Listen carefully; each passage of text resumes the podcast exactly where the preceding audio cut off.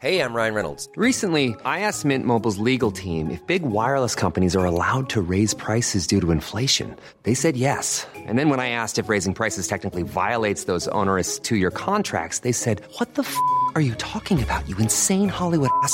So to recap, we're cutting the price of Mint Unlimited from $30 a month to just $15 a month. Give it a try at mintmobile.com slash switch. $45 upfront for three months plus taxes and fees. Promo for new customers for limited time. Unlimited more than 40 gigabytes per month. Slows. Full terms at mintmobile.com. Den där, den här bruden som du håller på Prata inte för mycket nu. Det här är en podd. Kan vi klippa tillbaka? Ja, jag får klippa i början. Nöden har ingen lag. Obligatorium. Avbryt inte. Välkommen till ett nytt avsnitt av podcasten Cyril och Stig. Cyril, det är jag, Cyril Hellman. Och Stig är författaren Stig Larsson. Just nu sitter vi hemma hos Stig Larsson för i, och på väg till att möta dagens gäst, Jan Myrdal på Författarförbundets gästhus i city. Stig, hur ser du på det här? Det, det är en författare som har betytt mycket för oss båda två. Ja, Jan Myrdal håller jag för att vara en av 1900-talets stora svenska författare. Och det är han på två sätt. Alltså dels så... Man kan säga man kan vara en stor författare på två sätt. Dels så kan det du gör förändra verkligheten. Man måste väl säga att Norén förändrar verkligheten genom att människor inte så gärna vill ha en, en Norén-kväll. Jag tror att Bergman också gjorde så att borgerligheten till slut inte uppträdde lika svinaktigt mot varandra. Eh, Man kan säga att Gruva av Sara Lidman fick ju en betydelse, det är klart. Och så var det med Jan Myrdals böcker. Framförallt eh, när de fick sitt genomslag i USA. Alltså, det är svårt att eh, tänka bort. Om du tänker bort Myrdal så måste du nästan tänka bort också nästan hela vänstern. Han kom ju sig i rätt tid och så, men hans böcker som spreds internationellt hade en väldigt stor betydelse för vänsterrörelsen. Så det här var det här att man blickade utåt. För han gjorde det är hans reportageböcker som är rena Kapuscinski-klass på vissa av dem. Som, Ja, alltså, hans eh, resor i Asien och, och hans eh, alltså både resor i Afghanistan, Indien, Kina. Kina och eh, eh, framförallt den här boken som heter eh, en samtida, samtida bekännelser av en europeisk intellektuell.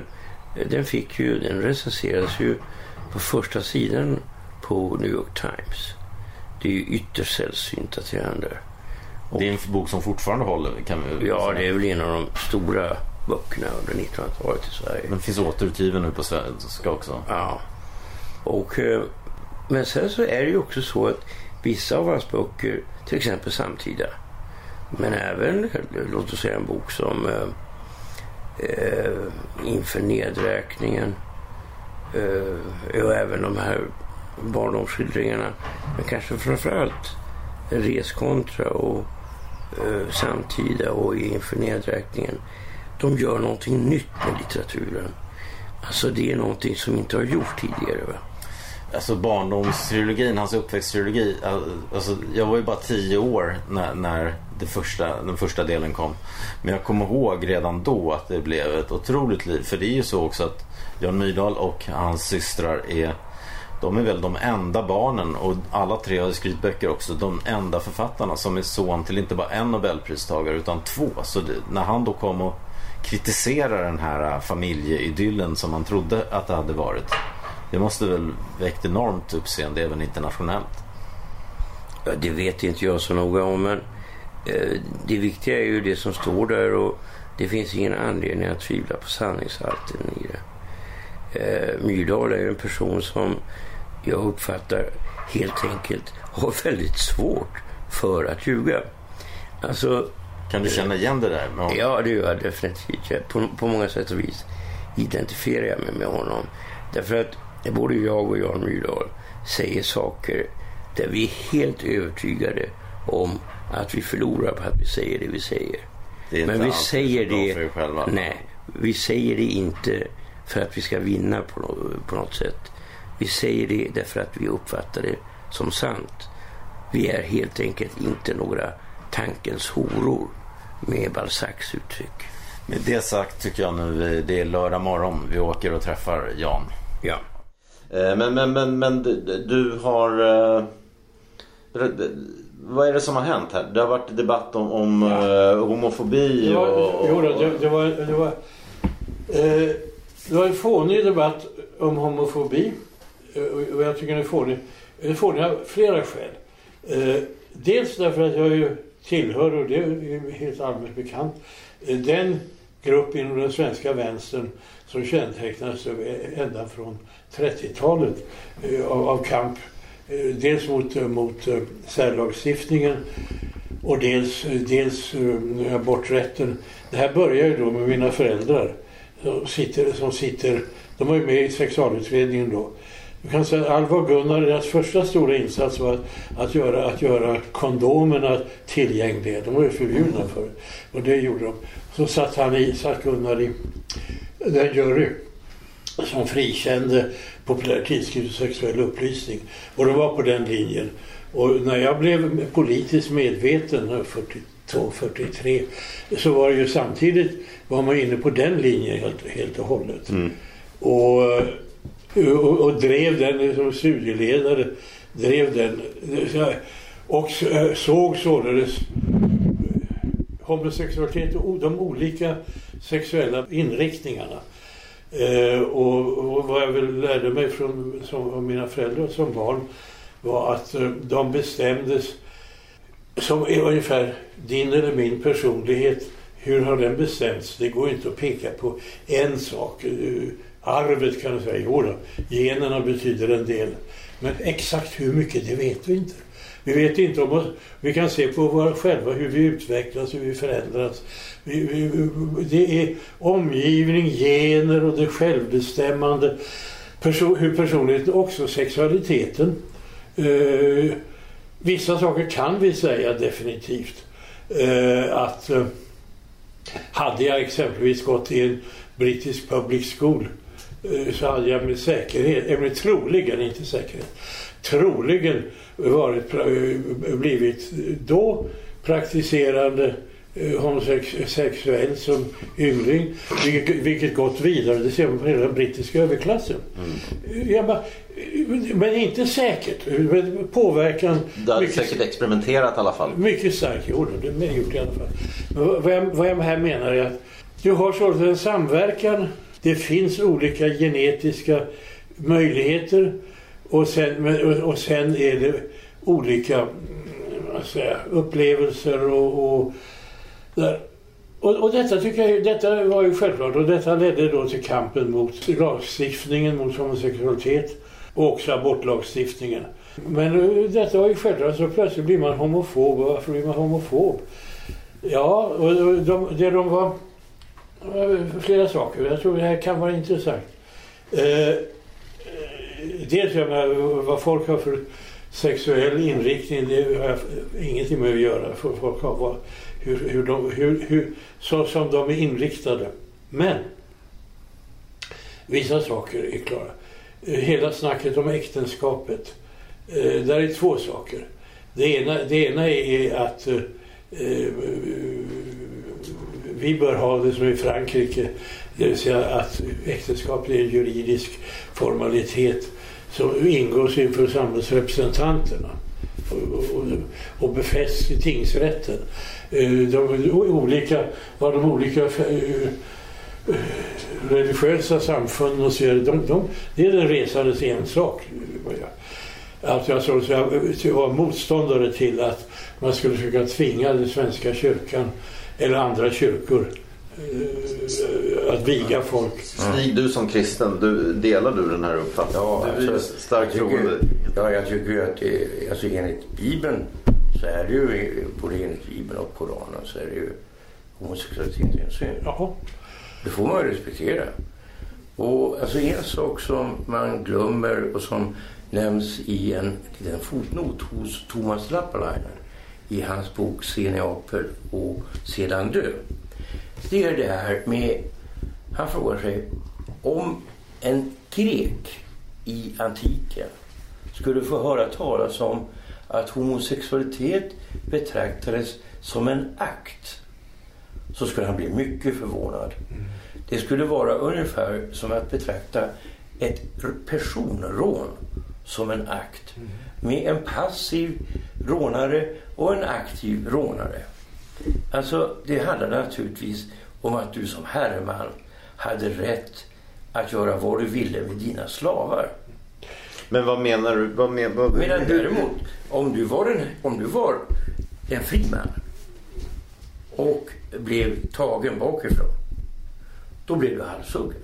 Men om vi bortser från sexet. Homosexuella måste ha precis samma rättigheter juridiskt som. Det, det, det delar ni? Jo, det, är- det är självklart. Vad du kan säga, den klassiska, den klassiska vä- vänsterformuleringen, och då får du gå tillbaka till slutet av 1700-talet, början av 1800-talet. är att all- alla handlingar då mellan vuxna människor, det är, det, det är deras ensak. Så länge de inte skadar någon. Ja, det, det är ju grejen. Det är ungefär som jag talade, jag hade sagt det, om- jag är motståndare till eh, folk har vilka eh, sedvänjor som helst. Däremot, eh, jag är motståndare till infibulation och eh, könsstympning. Mm. Oavsett om de säger att de har religiösa skäl, det, det, du vet, det är jag motståndare till. Men, men vad det gäller det här, det här med, med att uh, vigseln. Jag är, för, jag är för ett sekulärt samhälle.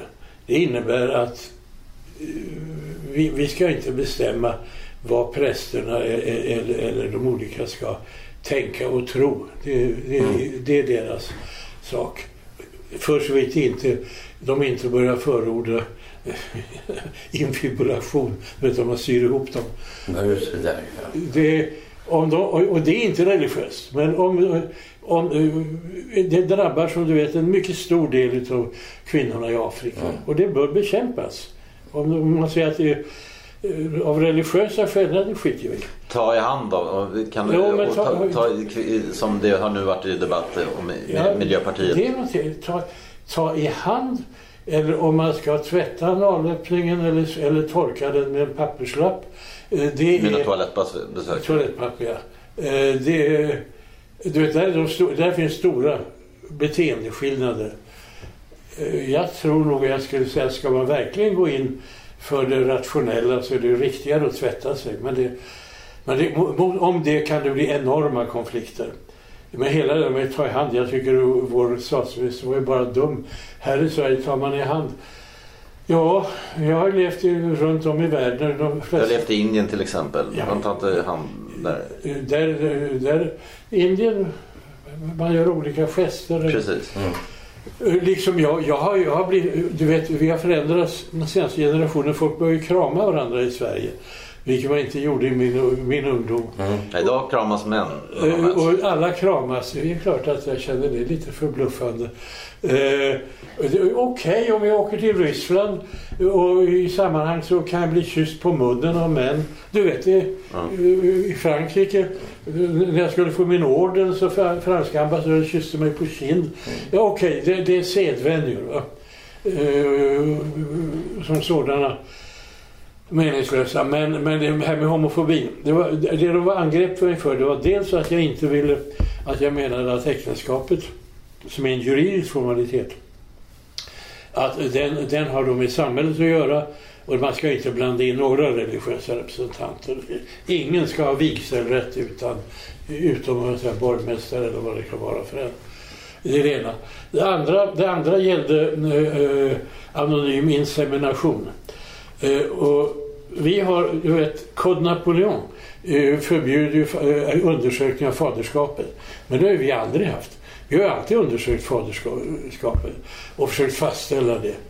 Eh, och det har två skäl. Det ena var det gamla och det är att man, man ska ungefär ha rätt att veta sitt ursprung. Men det andra är senare. Av hälsoskäl så bör man kunna kartlägga sitt genetiska ursprung. Eh, Så att den anonyma inseminationen är är jag motståndare till. En moralfilosofisk Jag fråga minns kan att du skrev för cirka 25 år sedan i Ja. Aftonbladet en artikel där du tyckte att man skulle helt enkelt mer eller mer, jag vet inte om det var så, lagstifta om att, att man skulle kontrollera vem är far. Ja. Eftersom det tydligen är så pass vanligt. Hörru du, vi har, ju- vi, vi har ju i Sverige det. Det finns en tredje sak. Kulturellt så har vi i Sverige vi har en kultur som skiljer oss lite från de andra. Dels räknar vi som du vet både på farssida och morssida. Va? Vi har både morfar och farfar. Eh, vilket gör att vi inte har fått några klaner och därmed har vi inte fått någon, någon blodshämnd. Eh, Blodshämnd kräver klan, kräver strikt patriarkat. Men vi har haft eh, båda sidorna öppna. Eh, Det är den ena sidan. Den andra sidan har vi varit väldigt noga med faderskapet. Eh, Minns, minns du rätt att till skillnad från Sydeuropa eh, så har vi ju trolovningsbarn. Att, eh, om om du går tillbaka till 1800-talet i Stockholm så var det väldigt många kvinnor som levde i så kallade Stockholmsäktenskap. Eh, och varför det? Jo, eh, i ett Stockholmsäktenskap så var barnen trolovningsbarn. Det vill säga eh, hade, var faders barn. Samtidigt så var de inte underställda mannen. De fick ju arbeta och tjäna egna pengar. Om vi går tillbaka till den tidens lagstiftning. Och folk tänker inte på att vi hade en tradition således utav, utav eh, det. Det andra är ju att vi hade enorma undersökningar av faderskap. Eh, det var ju vår inställning, man tog ju rätt på fadern. Och dessutom när det gällde eh, faderskapet, till skillnad från, eh, och jag vet ju det, jag har varit mycket i Mexiko, eh, till skillnad från länder där fäderna smiter från underhållet. Normalt sett har svenska killar, visst har de gjort det ibland och kunnat göra det och svära sig fria och allt vad det heter. Men normalt sett har de faktiskt ställt upp och betalat. Om ni tittar i, i, i min och er generation och tittar runt så ser ni att de, de, de, de, det är mycket, mycket få som har smitit undan. Det är samma, Men i Finland är det dessutom förbjudet. Men, men hur, hur, hur kände du nu då när det blev ett litet drev? Var du oförstående eller båda ni två har en tendens att, att, att uppröra med vad ni säger ibland? Ja, men där hörde du. Eftersom jag menade att det här var missupp, dumma missuppfattningar eh, och felaktiga. Eh, och det gäller då synen på äktenskapet. Äktenskapet finner jag rationellt. Eh, det är en juridisk rationell sak som reglerar eh, egendom och, och, och. Och också för övrigt barnen och ingenting annat. Jag fann det, angreppen på mig de gångerna har jag funnit närmast fåniga. Ja, men om vi säger så här. Eh, eh, det är ju klart att jag har haft många vänner. Mycket, mycket nära vänner som varit homosexuella. Det har inte, det har inte angått mig. Gun, Gun var ju frispråkare. Hon kunde fråga dem. Hur fan gör du i en ormgrop? Vad gör du? Eh, Det gjorde jag. Jag, jag är en finkänslig. Ja. Så jag ställde inte sådana frågor. Och jag det, det sket jag i. Jag i. För det är inte min sak. Eh, Men eh, eh, jag tycker...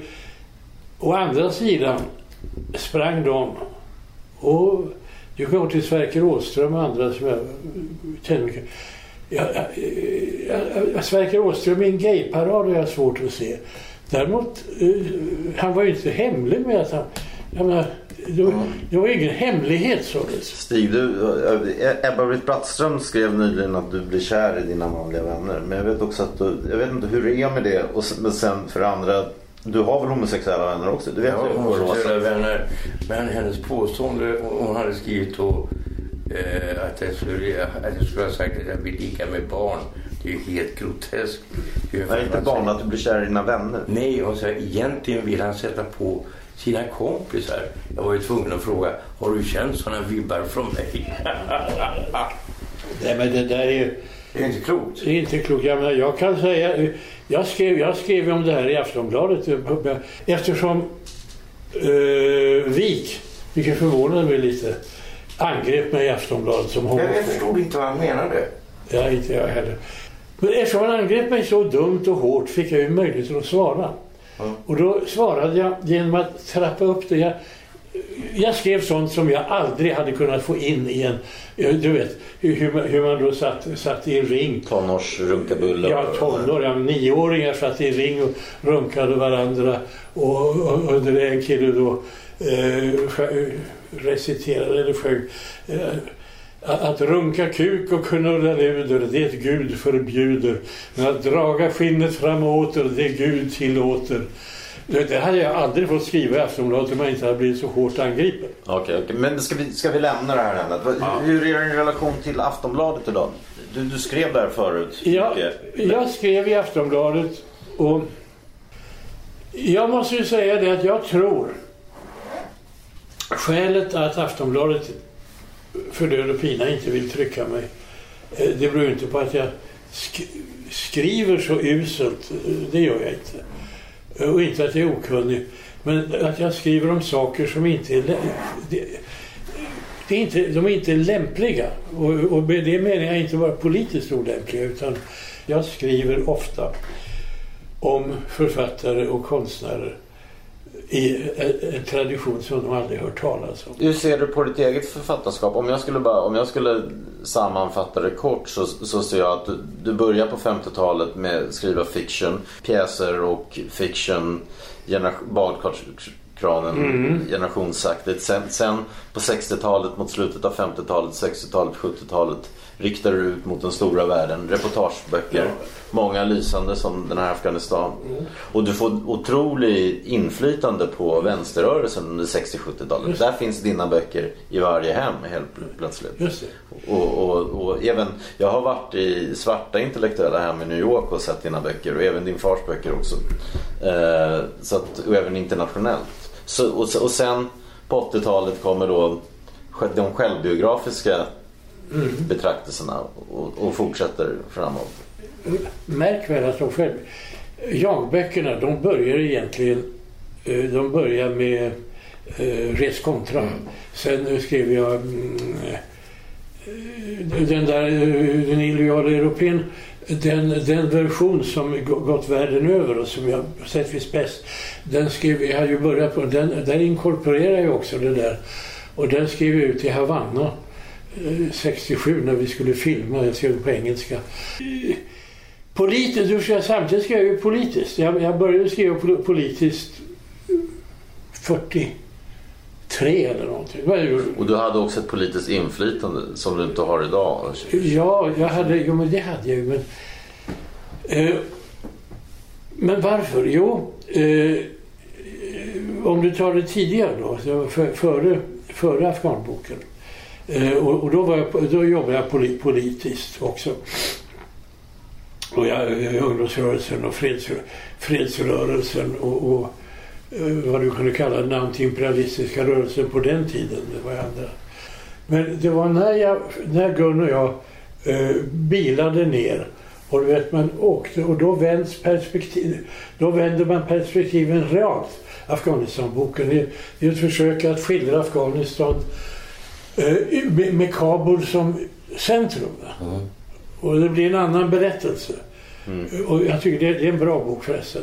Men det, det är också en ändring. Och så, I Indien och där skulle jag ju, kom jag dit för att skriva en bok. och eh, antingen skriver man om Indien efter 14 dagar eller också tar det som mitt för 27 år. Eh, därför att det är oerhört komplicerat. Eh, men varför kunde jag nu? Nu, nu kommer jag till något annat som folk inte tycks fatta. Eh, de här kamraterna man fick i tidiga år i Sverige under, under kriget med, med emigranter, tyska och andra. Eh, och då man lärde sig olika saker. Jag kan säga en sak till exempel. Jag var ju aktiv. Jag kan säga en sak till exempel som jag inte har sagt vad jag minns. Därför jag kan låta fånig. Jag var med i Kommunistiska ungdomsförbundet och eh, jag hade gått in 43. Och eh, eh, sen jag hade gått in innan jag, fyllde, innan jag fyllde 16. Och sen var jag aktiv där. Och, jag var väldigt, och min kompis Hasse Engdahl som var också i förbundet. Vi kallades upp eh, till Sjöfolksförbundet var det väl. För att eh, vi var ungkommunister. Och de ville, och de som talade var några tyskar, eh, de ville att vi skulle eh, ta jobb som mässpojkar eh, på eh, fartyg som gick på Hamburg. För det, detta har jag ju aldrig berättat och jag, därför att det låter, det låter som man gör sig finare än man är eller att man säger jag var också med. Eh, och sen eh, och det var partiet man skulle lämna över till det illegala partiet i Tyskland. Och, och, och det gick vi med på. Och vi talade noga, de sa att det var väldigt farligt och det visste vi. Men vi var inte som han den där jävla tysken som stuckit och gick till, över till polisen och berättade allting. Han, han, han blev ledare till socialdemokrat. Nå. Det sen kallades jag upp igen och de hade kommit på att mitt namn, Myrdal, eh, kunde vara farligt. Det Eller kunde de reagera på. Eh, och jag har inte sagt, Hasse åkte ensam och berättade mycket om det. Eh, men jag har, jag har inte berättat om det därför det kan låta som man tar på sig lånta fjädrar och säger jag minsann var med i kampen också. Nej, de, jag berättar det här därför detta var självklart. Jag menar, alltid när de talar om barnsoldater, och det måste man glömma, det är att eh, 14-15-åringar med stark politisk övertygelse, de är inte alls lurade. De är inte, de, om de gör någonting så är det av egen drift. Sen är det ju dessutom så att när du är i den åldern så har du inte något riktigt perspektiv på vad ett liv innebär. Du är ju mycket mer dådkraftig. Ja, hörru du, jag hade ju också... Året innan, eller 40, det var 42 ja, gick jag ju med i eh, eh, ungdom, ungdomslandstormen. Eh, Som inte, som inte var en fascistisk organisation. Utan det, var, det, det var det som blev hemvärnet. va. Och själv mycket enkelt. Jag ville, lära, jag ville lära mig skjuta om, det blev, om tyskarna skulle komma. För idag uppfattar jag det som att vi inte har någon verklig vänster. Men du har rätt. Och att det har att göra med att alltså jag har skrivit en bok nu under vintern. Eh, och det är ju så att man är klokare när man skriver än när man tänker. Och då så slog det mig att det alltid har varit så här. Alltså jag började som mycket ung, alltså när jag var 15 år. Gick jag med i FNL-rörelsen. Men jag retade mig på de här personerna. Därför de var ju... Jag kommer från arbetarklassen. Och de var ju... Ja, de tyckte ju synd om de här människorna i Vietnam. Men inte ville de ha en samhällsförändring. De var professorsbarn. De var överklassar. Ja, så gick ut lärarna då ganska snabbt. Men, eh, tills, du, har, du har både rätt och fel. Du måste se vad är det som händer kring... eh, Det händer ju saker eh, då på 60-talet. Eh, Vad som framför allt händer det är ju bland akademiker och sådär. Men då var det ju lika många studenter från prästhem som från arbetar och småbrukarhem. Det hade, så- men å andra sidan hade du då en stark, eh, en mycket stor allmän studieverksamhet. Så du hade en bred folklig allmänbildning på vänsterkanten. Du hade ju också ABF och du hade vidare. Som, som blev som möjliggjorde, men, okej, eh, en reformistisk men i alla fall eh, samhällsomvandling. va. Det var ju de och det var lä- läsvänt av Ivalo och allt det. Eh, när, det, eh, när det sköts över till det akademiska mer och mer då förlorades det där. För att det akademiska var ju precis som Strindberg och Ma- och Mao och alla har sagt. eh, Det, är ju formerande. va. Så skillnaden mellan det- den, alltså arbetar, de arbetarintellektuella som eh, de var som små beblar. Som, bebel det hela. De var- arbetarintellektuella. När de försvinner eller ersätts av de akademiska intellektuella eh, då får du i och för sig en sorts vänster. Men eh, den är eh, utan klass. Så du har rätt. Det som är det stora problemet idag är att vi har en vänster som är koncentrerad på tre pseudofrågor. Den ena frågan är det här med HBTQ, alltså homosex och sånt. Den andra frågan är rasism i det land som enligt alla undersökningar är minst rasistiskt. Och det tredje, det är frågan om genus. Alltså att det inte finns någon skillnad på män och kvinnor.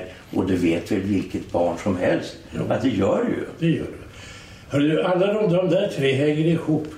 Och, och, och det är rätt intressant därför att eh, vad som, inträ, vad som inträffat med, vi kan säga kalla feminismen eller vad som helst, är att den tidiga eh, som då lägger också, vi har under 1800-talet och du kan säga att min mor tillhör den också, eh, den lägger huvudvikten vid arbetet. Du vet, det, det har blivit en skevhet. Det är liksom hela frågan. Jag, vill för, jag kan inte fatta dessa tjejer. Du vet, min hustru är ju undersköterska. Hon blir, hon blir eh, Silvias syster nu, specialiserad på dementa. Men jag menar, jag kan, jag, och du vet deras löneläge. Ska de vara lyckliga över att, att få kvinnliga direktörer? Ja. det- Klassfrågan är ju, är ju det avgörande. Vad direktören Life is full of what ifs. Some awesome, like what if AI could fold your laundry? And some, well, less awesome, like what if you have unexpected medical costs? United Healthcare can help get you covered with Health Protector Guard fixed indemnity insurance plans. They supplement your primary plan to help you manage out of pocket costs. No deductibles, no enrollment periods, and especially no more what ifs. Visit uh1.com to find the Health Protector Guard plan for you. Hey, it's Ryan Reynolds, and I'm here with Keith, co star of my upcoming film, If, only in theaters, May 17th. Do you want to tell people the big news? All right, I'll do it. Sign up now and you'll get unlimited for $15 a month in six months of Paramount Plus Essential Plan on us. Mintmobile.com slash switch. Upfront payment of $45 equivalent to $15 per month. Unlimited over 40 gigabytes per month. Face lower speeds. Videos at 480p. Active Mint customers by 531.24 get six months of Paramount Plus Essential Plan. Auto renews after six months. Offer ends May 31st, 2024. Separate Paramount Plus registration required. Terms and conditions apply if rated PG. har så vitt jag förstår, totalt ointressant. Alltså, du, du var ju ett kändisbarn men det var inte så att du åkte gräddfil för, för den sakens skull. Jag vet att du hade, som sagt, du, du, skulle akta sig för namnet Myrdal sa du här och du, du hade svårt att få din första böcker publicerade. och första böckerna. Hörru du, den första boken jag skrev ut, det hängde ihop med Birgit. Hon skrev rent den och gick upp till Bonniers med den. Och de rufsade den. Hon gick upp då januari 47 och de rufsade den omedelbart. Och skrev med ett mycket vackert brev. Att med tanke på mina föräldrar så gjorde de det. Och det var svårt, det var tio år. Det var tio år och det var jävla svårt att bli, kom ut. Men jag blev... De som publicerade mig, eller som hjälpte mig. eh, Det var så, i Clarté var jag stoppad. Eh, Jag publicerade mig där 48 och sen gjorde jag Clartés centralsekretariat en uttalande som kom i, nummer, i numret därefter om att detta var då ett misstag och sen dröjde det tio år innan jag kunde publicera mig där. Uh, under det att de andra vanliga ungklubbisterna, de tilläts mig vara. Så det var tio år under vilka man, jag, jag, jag skrev eh, och stoppades, men skrev och fick in saker lite här och där. Fackförbundspressen fick in en, del i, och jag fick in en del i perspektiv som du vet var bonde, bonderörelsens Oldberg. Han var jävligt bra och jävligt hjälpsam. För när jag säger så här att jag var svårt så vet du ju själv att det är både sant och inte sant. Hela tiden var det ju händer som sträcktes ut så man kunde kliva vidare. Man, man fick ju, jag fick ju en jävla hjälp också. Du vet, det var Erik Blomberg, det var Sigurd Hoel, det var Oldberg, det var massor eh, som hjälpte. Ja, ofta kanske från oväntat håll. Ja, ja.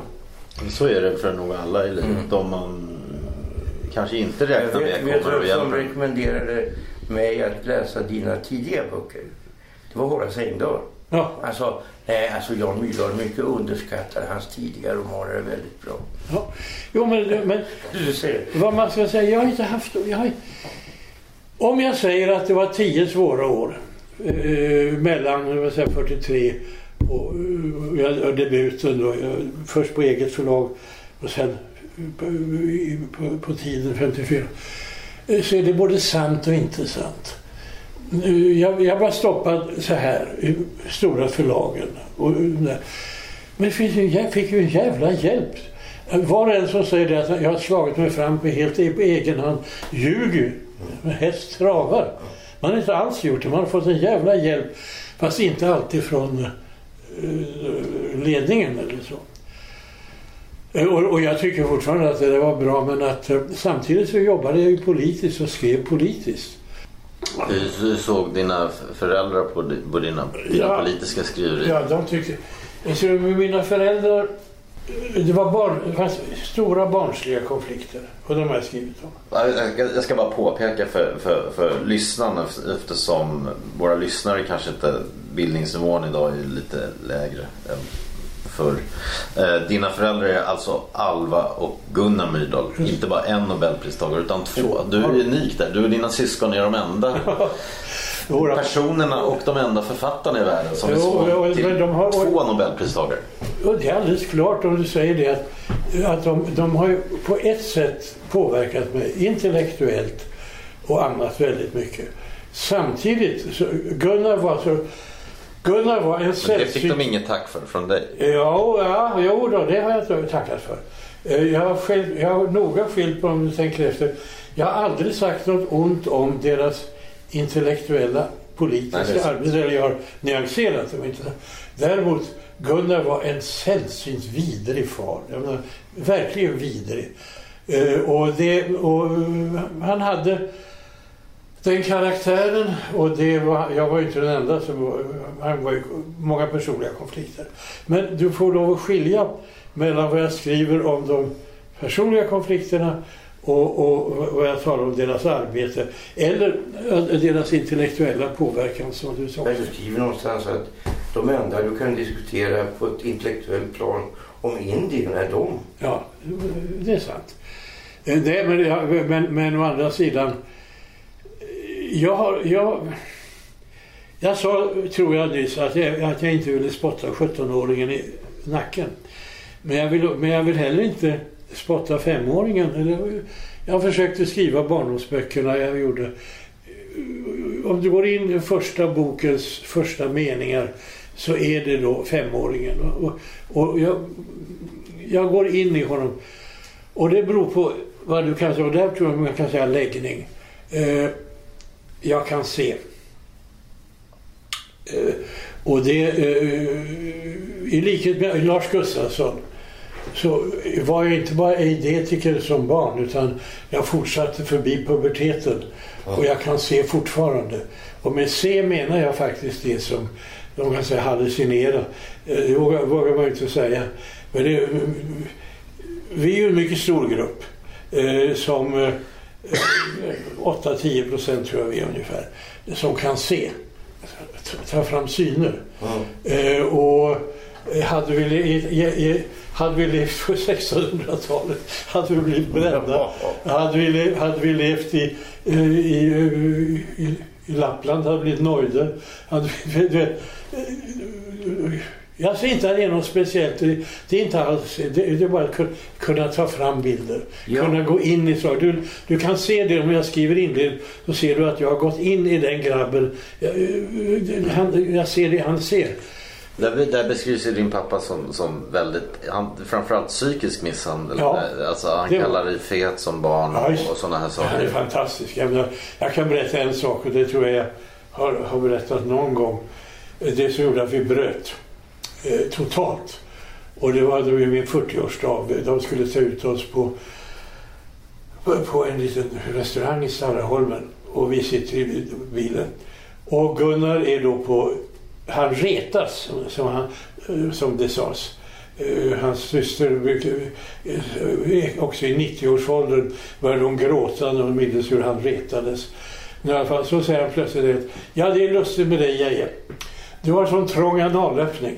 Jag minns när du, när du föddes så fick doktor Renck sticka in tummen i din analöppning och vrida runt för att den skulle öppna sig. Och du vet, Även om man är, är, där, man är känslig på något sätt. Och man är enormt känslig för underlivet. Jag vet både män och kvinnor. Om du börjar säga till en tjej någonting om hennes underliv eller till en kille någonting om att, att det är fantastiskt vad du vad liten kuk du har. Eh, De, de gjorde det med Trump nu, den där, den där sk- skulpturen av Trump. Ovanligt liten kuk. Det är klart att det är en oerhörd förolämpning. Som- I varje fall, objektivt sett så visste jag ju att det han sa var lögn. Hade detta varit sant så måste jag på något sätt måste ha visat sig jag har lidit av det senare. Så det är bara en sak han hittar på. Och, och, och så sitter då chauffören där från Mariefred och lyssnar så öronen växer. Och då sa Gun faktiskt till honom jävligt hårt att nu är det över. Gunnar Wasson, han, han sa du vet ungefär eh, du, är som du är som Dickens fete pojke. Eller också så ah, ska du inte födas snart? Du är som i nionde år. Och jag var inte abnormt fet.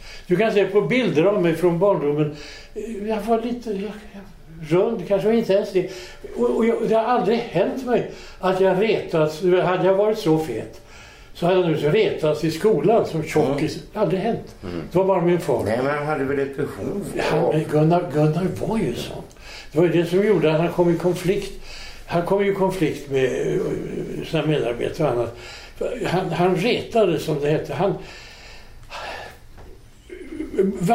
jag menar inte att detta förminskar hans intellektuella vetenskapliga arbete. Inte alls.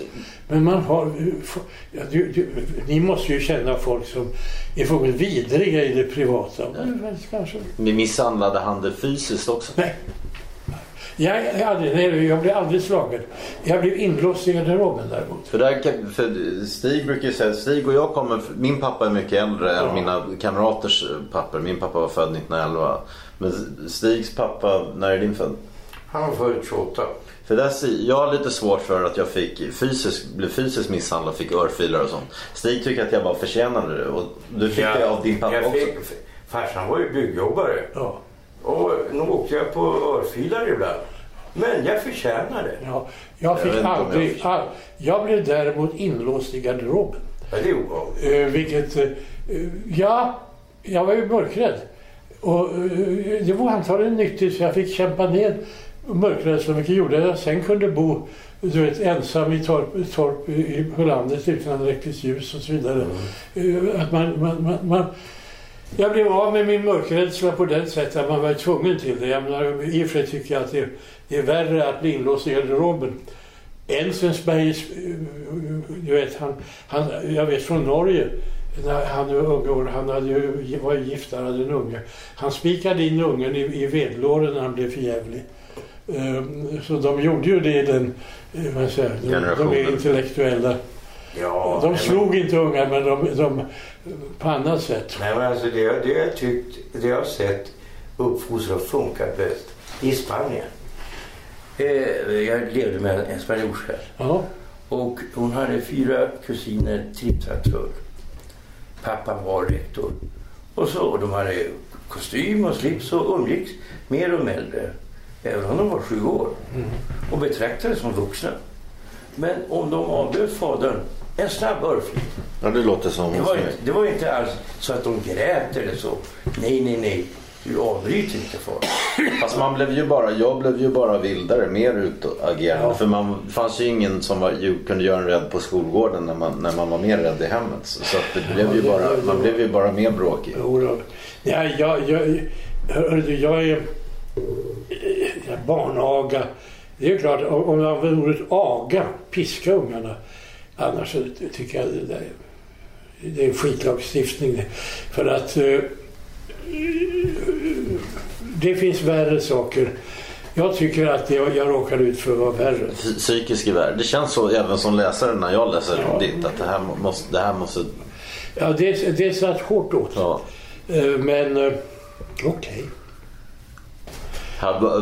Reaktion. Jag var bara tio år när de där böckerna släpptes men, men det, det var faktiskt de första vuxenböckerna jag läste. Men jag kommer ihåg att det pratades om dem i hemmet och så. Reaktionerna när de kom när du gjorde upp med din familj. Ja. Hur var de? reaktionerna de, de var jävliga. Det var ju så att sossarna tog det som, de tog det politiskt. Och så att det sändes runt. Jag tror inte Alva var ansvarig för det. Gunnar naturligtvis, han var ju, han var ju för vet, han hade, det, det hade blivit konflikten då efter det här 40-årsdagen. Och sen blev det ytterligare värre eh, med när Alva, hon satt ju i regeringen då, eh, och hon bjöd ut oss när vi skulle och ut oss på lunch. Och så sa hon det att det är väldigt, väldigt besvärligt, ett besvärligt läge för mig nu. Det var strax alldeles efter Wennerström-historien. Och, och jag hade skrivit, vi hade skrivit om den. Eh, och att vi borde nog inte umgås riktigt ett tag. Vi trappar ner det här personliga. Och jag sa det att ja, det kan vi göra. Men då, då, om du är av rädsla för, för Säkerhetspolisen, de att tydligen är Lander eller kan vara Palme eller någon som man kan ha sagt någonting. Eh, så måste du vara klar över det. Då får du äta söndagsmiddag med Säkerhetspolisen. Du får ha Säkerhetspolisen på din begravning. Eh, då är det... Ja, man kan inte säga så. Eh, men så blev det ju. Eh, men sen... ja, Gunnar och jag var helt överens om det där. Alltså kan man inte ha det. Och, och sen blev ju Gunnar... Gunnar, du vet, det var ju bråk då, då 20, 20 december 1967 med ridande polis och så vidare. Och jag blev eh, gripen, bakad i huvudet. Jag har fortfarande ibland lite ont av det. Och eh, eh de talade först om att jag skulle få fyra år i fängelse och så vidare. Det var jävla hojtande. Men varje normal borgerlig familj, också en högerfamilj, liberal och vad som helst, hade ju i det laget gjort två saker. De hade fixat en advokat och de hade fixat en läkarundersökning. Och i mitt fall var det ju istället så att Gunnar gick ut is- istället och sa det att Jan då, istället för att angripa den socialdemokratiska regeringen borde han gått ut i risfälten och dött. Eh, han, han, han sa det. och- Sa han det offentligt? han, han skrev det i DN. Ja. Ja, men han var... Förstår du? Men det, blev inga, det, det, det blev en brytning som är eh, helt total. Men, jag men märk väl att när han dog, jag skrev en nekrolog på fem sidor i Expressen. Ja, visst. Eh, Jag har aldrig... Jag, jag är inte överens med allt han har skrivit. Tvärtom, jag, jag vet mycket väl vad det var fel. Men när det gällde intellektuella grejer kunde man faktiskt... I, I det personliga kunde man inte diskutera. Men jag har faktiskt eh, då, under, vi umgicks ju, tagit upp realsaker han har skrivit. Du vet, där är på med Asian drama och menat det här och det här och det här var sakligt sett oriktigt. Det här borde vi ändra. Och det, och det kunde han ta. Du har väl också arbetat för att försvara hans, eh, alltså hans eh, litterära verk, eller hans verk. Ja, visst det. Jag har väl tänkt på det att här har de skällt på Gunnar som rasist. Men hans stora En American Dilemma finns ju inte på svenska. Den har jag sett i svarta hem i USA. Ja, visst. Svarta. Ja, men, han, det så att, att kalla honom rasist är idiotiskt. Fullkomligt idiotiskt. Och det var han från början. Han, och så det, ja, men det är inte det. Jag har aldrig angripit dem för det. Däremot andra saker. Men eh, det där... Eh, det där blev en konstig diskussion. För sen, alldeles strax efter Först ville sossarna stoppa det. Och de sände en runt. Och det, det skulle verkligen stoppa. De var uppe, Hans-Göran Frank var ju uppe på förlaget för att stoppa det. Va? Och eh, förlaget blev rädd. Norsjö blev rädda. Så att de skulle göra en liten, liten, liten upplaga.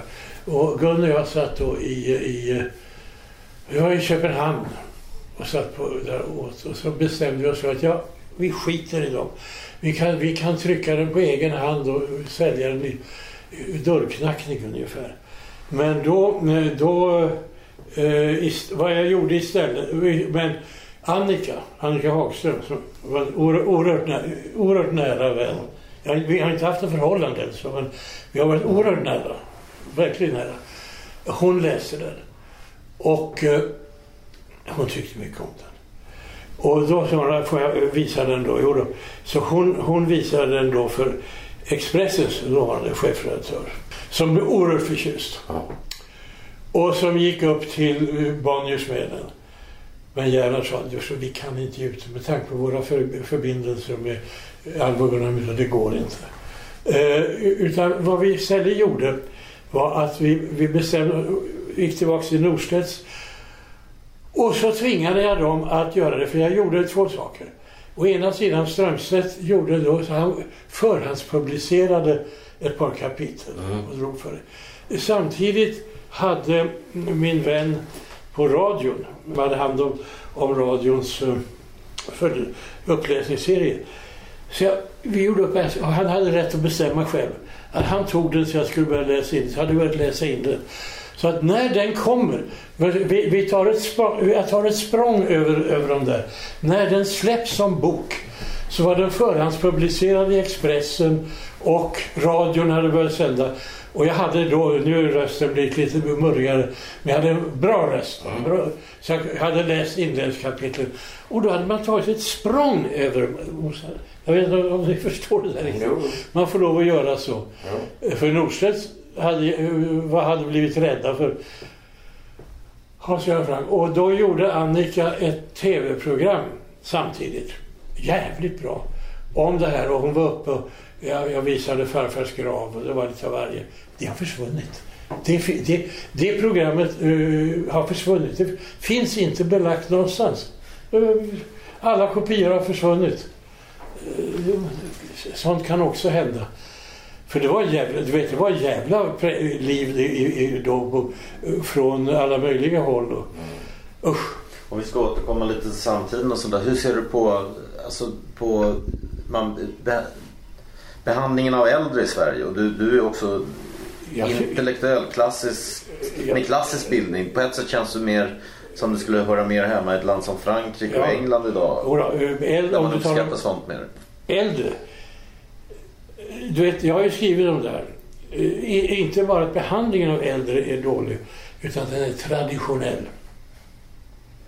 Du har väl tänkt på att eh, alla i Sverige tror att vi haft ättestuper och ätteklubbor.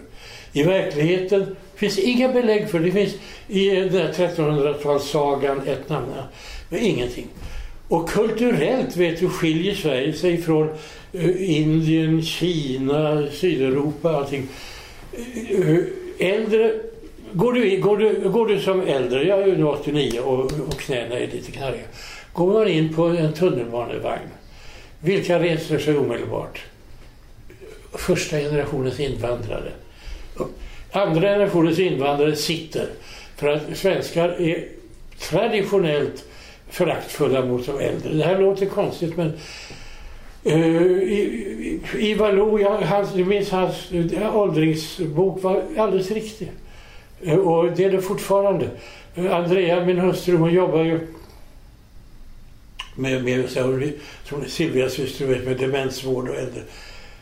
I Sverige är det ju så att folk som tas in, de dör ju. De svälter ihjäl, du vet. Mm. De får inte, och det, ja, om du ska ha en dement att äta så måste du vara vänlig och ha ögonkontakt och mm. mänskliga känslor. Eh, men det, ja fy fan. Nej, eh, de äldre och till detta är åldersgrunka så hör naturligtvis det att normalt sett eh, så avskaffas man ju som människa när man blir äldre min, min, min, ungdomska, min barn, skolkamrat som var läkare, han höll, höll på med underlivet och så vidare. Han var ju halvitalienare gudskelov.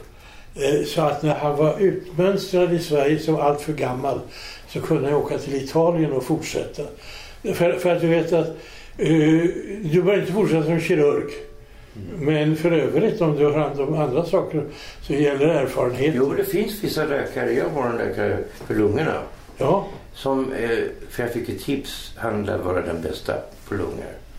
Och så frågade jag honom nu senast, hur gammal är du Hans egentligen? Ja, vad tror du? Jag är 77. Ja, ja. Eh, men får du Ja, du vet, är på en sån nivå som kirurg att de vill inte vara utan mig. Nu känns det med allrounder. Du fyller 90 nästa sommar. Ja. Och jag vet redan för, för över 20 år sedan när du släppte den här för nedräkning så, så handlar det om ålder, åldrandet. det- Och nyligen dog tre vänner till dig. Göran Palm, Henning Mankell och Lars Gustafsson. Ja. Hur, känns, hur känner man Ja. när man börjar bli så pass gammal? Eh, ja, det pinsamma är, om jag ska vara uppriktig nu. Eh, jag sa att homosexualitet inte är en läggning. Men eh, att, bli, att kunna bli gammal har troligtvis mer genetiska saker. Jag har haft många där. Och eh, Jo, jag jobbar ju på. Jag släpper, vi släpper ju den där boken nu om eh, när, gatan tog, eh, när gatan tog mediemakt. Eh, ja, vi gav hela samlingen. Eh, Gunnar jag försökte ge bort till KB men eh, skulle ha gått, det gick inte. Eh, och, eh, heter Arbetarrörelsens arkiv. Och den blir då Arbetarrörelsens, Arbetarrörelsens kulturhistoriska sällskaps årsbok. Att annars är det inte möjligt att ge ut en bok. Det, det här är alltså bilder från franska koppartryck eller? Ja, det är bilder 1870-71. När Napoleon III eh, ger sig fången vid Sedan, då faller uh, kejsardömet. Och då föll också censuren plötsligt. Förlåt mig.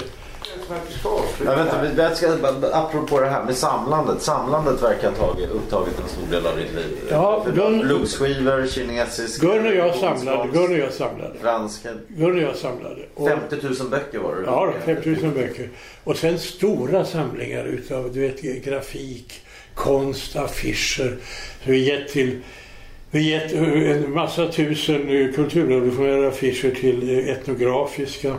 Vi har, vi har gett eh, Gilles till, till, till Nationalmuseum.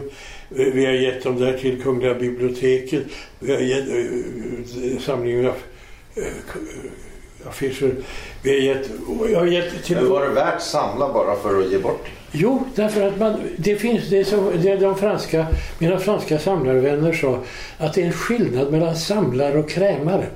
Krämaren samlar för att sälja och göra pajsa pajsa. Samlaren samlar med, med kunnighet, du vet, eh, vissa saker. För... Ja, för, också för att hade jag varit i Frankrike så hade jag låtit det gå, för där finns en, mark, en sån evig marknad för vieux papier. Va? Men i Sverige finns ju inte. Gamla papper går i papperskorgen. Om man inte kan få in dem på en institution. Eh, och, det- och, och jag har då vi har, och, och i det fallet min, min dotter till exempel är helt överens. Hon lyckades, hon lyckades eh, hitta, hon jobbar ju på östasiatiska eh, ledande, eh, hon har ett professorsnamn och allt, hon är jävligt duktig. Men eh, hon lyckades överta alla Guns foton från, från Asien.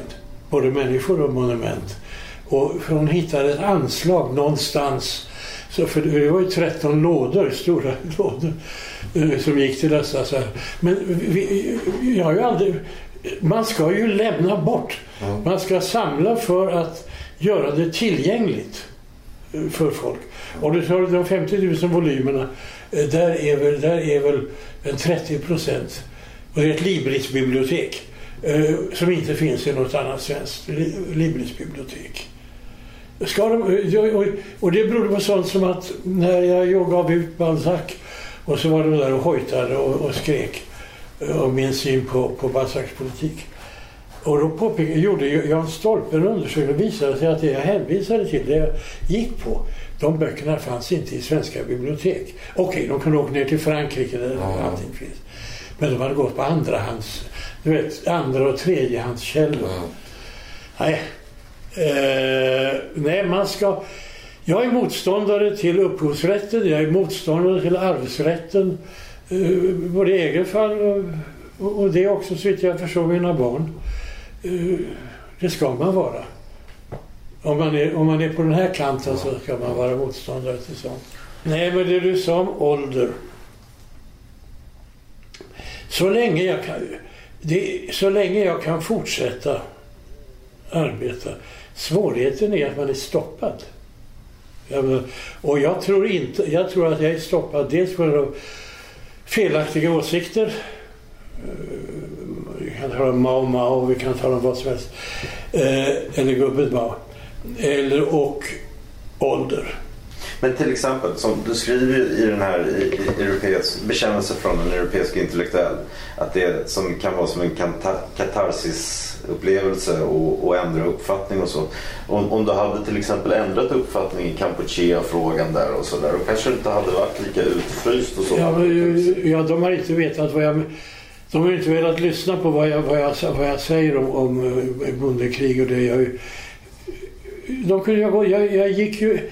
Eller för, för fjol, nej, i förfjol gick jag ju med, med, med eh, den indiska, med den indiska ma- maoistgerillan Ja. i, i djungeln.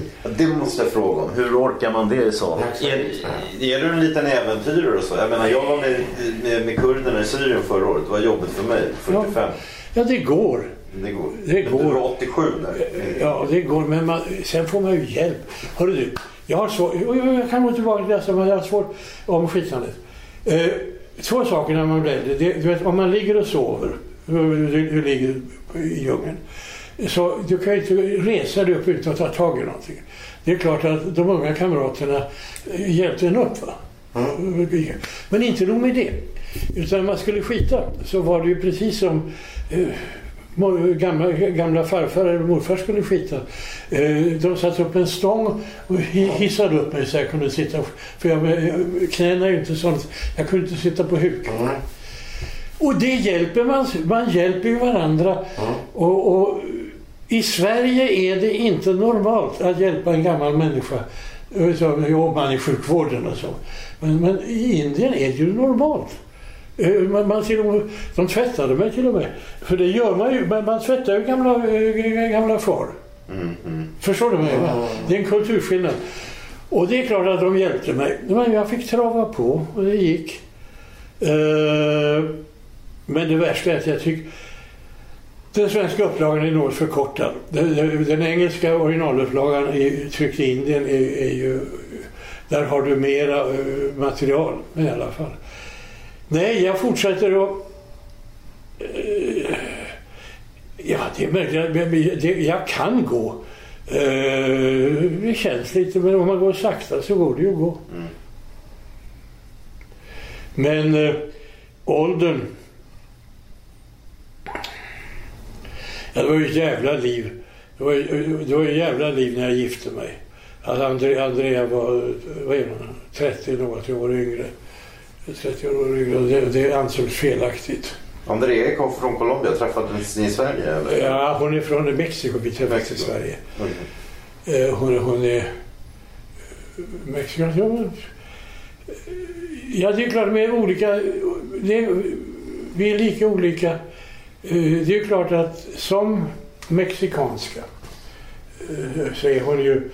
I sängen är alla lika. Ja, men hon är, hon är mestis naturligtvis och medveten om det. Och, och märk väl att jungfrun, eh, den jungfrun, eh, hon, hon är ju en mestisernas jungfru. Och det är klart att hon har, för henne är jungfrun oerhört levande.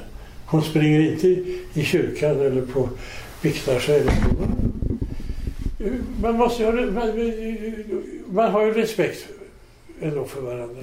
Men det var ett jävla, det blev ett jävla liv. Och folk var upprörda. Min son var så upprörd så att han bröt med mig. Det är klart att om jag, om jag, om, om jag skaffar en tjej som är många år yngre än vad han är.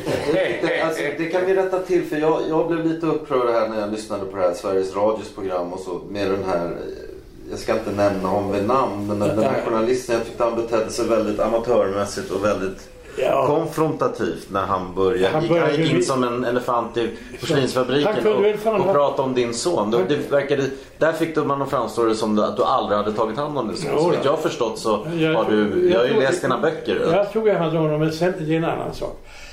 Han borde ha frågat två saker. Eh, betalade du? Hur skötte du? Eh, Och det gör, som, som svensk gör man ju det. Precis. Det är det första. Det andra är, han borde tänkt på det, eh, att den ömsesidiga vårdnaden och så vidare är ju någonting som kommer in på långt senare, på 70 80-talet. Men du har varit där för dina barn och barnbarn också, eller hur? Ja, jag har varit där men du, eftersom vi reste till Asien. Eh, Gurli jag reste ju till, vi reste till Afghanistan och sen var vi i Asien och då var kontakterna brevledes ungefär. Eller presenter. Eh, men eh, sen kan du väl säga det att så han blev så förbannad jag sa att jag, ja, jag har djuröga eh, som det heter. Det är så att man kan få kontakt med kor och hundar och katter. Eh, Det är en speciell, jag vet inte. Djuröga heter det va? Och det är, det är en realitet. Eh, Och, och, också med små barn. Eh, Och att, och att jag, han blev så arg när jag sa att jag, tyckte om, jag tycker om små levande varelser. Det, det är en, en, en kontaktgrej. Men det innebär inte... Men det, och han, han var arg. Han, han jämför min son med en hund. Men jag menar allvar. Spädbarn och, och valpar och kattungar. Och, de är jävligt lika. Och de reagerar Jag. Jag, jag tycker att det är partiet i inför nedräkningen. Ja. Där du går igenom alla, alla djuren va? Ja, ja. som du har haft. Det är fullständigt lysande. Ja, tack ska du ha. Eh, ja, ja, i- i- i- så det- jag har nu skrivit så mycket.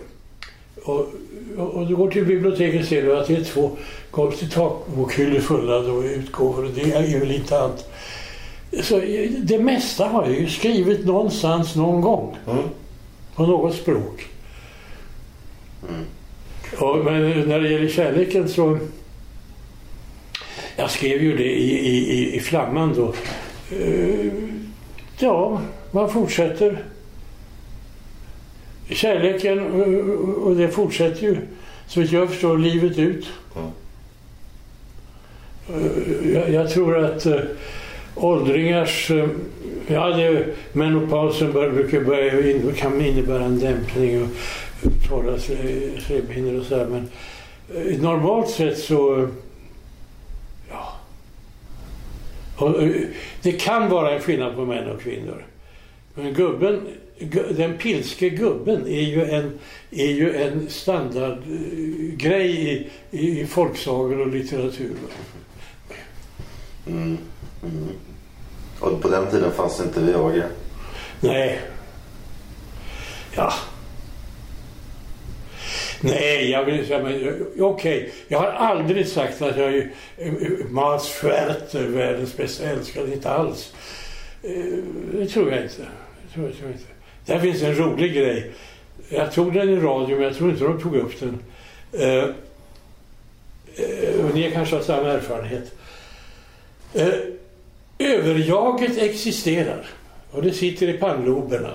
Eller så här, ideologiskt överjaget en konstruktion. Men i verkligheten, vet, du kan märka på två sätt. David Ingvar och jag pratade om det där efter hjärtoperationen han vi hade haft. Han har upptäckt det. Han säger det att det, vet, man, i den där hjärt-lungmaskinen, det kommer med små flisor. Som sätter sig här. Så det, man blir lite defekt efter en sån här operation. Han hade märkt det att han hade plötsligt fått lust att daska sköterskor i baken. Han aldrig haft förut. Han gjorde det inte, men det är pannloberna således. Och jag, jag, jag, jag har råkat ut för det tre gånger. Det är så att eh, pannloberna, eller överjaget, ingriper genom att ta tag i det sympatiska nervsystemet och gör mig totalimpotent i, i, ett, i ett, ett läge när eh, det vore olämpligt. Jag, jag, kan, jag kan berätta sam, sam, eh, det för dig. Eh, och det är sant. Jag menar, och efteråt kan man då inse, tack och lov, det här hade varit helt fel. Men så överjaget är inte bara en ideologisk konstruktion. Det finns också en pannlobshistoria. Jag skulle ta avrunda här. Jag tycker vi avrundar nu för att jag börjar Hi, I'm Daniel, founder of Pretty Litter. Did you know cats tend to hide symptoms of sickness and pain? I learned this the hard way after losing my cat, Gingy. So I created Pretty Litter, a health monitoring litter that helps detect early signs of illness by changing colors, saving you money and potentially your cat's life. Pretty Litter is veterinarian developed, and it's the easiest way to keep tabs on your fur baby's health right at home. Go to prettylitter.com and use code ACAST for 20% off your first order and a free cat toy. Terms and conditions apply. See site for details. Hey, it's Paige DeSorbo from Giggly Squad. High quality fashion without the price tag? Say hello to Quince. I'm snagging high end essentials like cozy cashmere sweaters, sleek leather jackets, fine jewelry, and so much more. With Quince being 50 to 80% less than similar brands.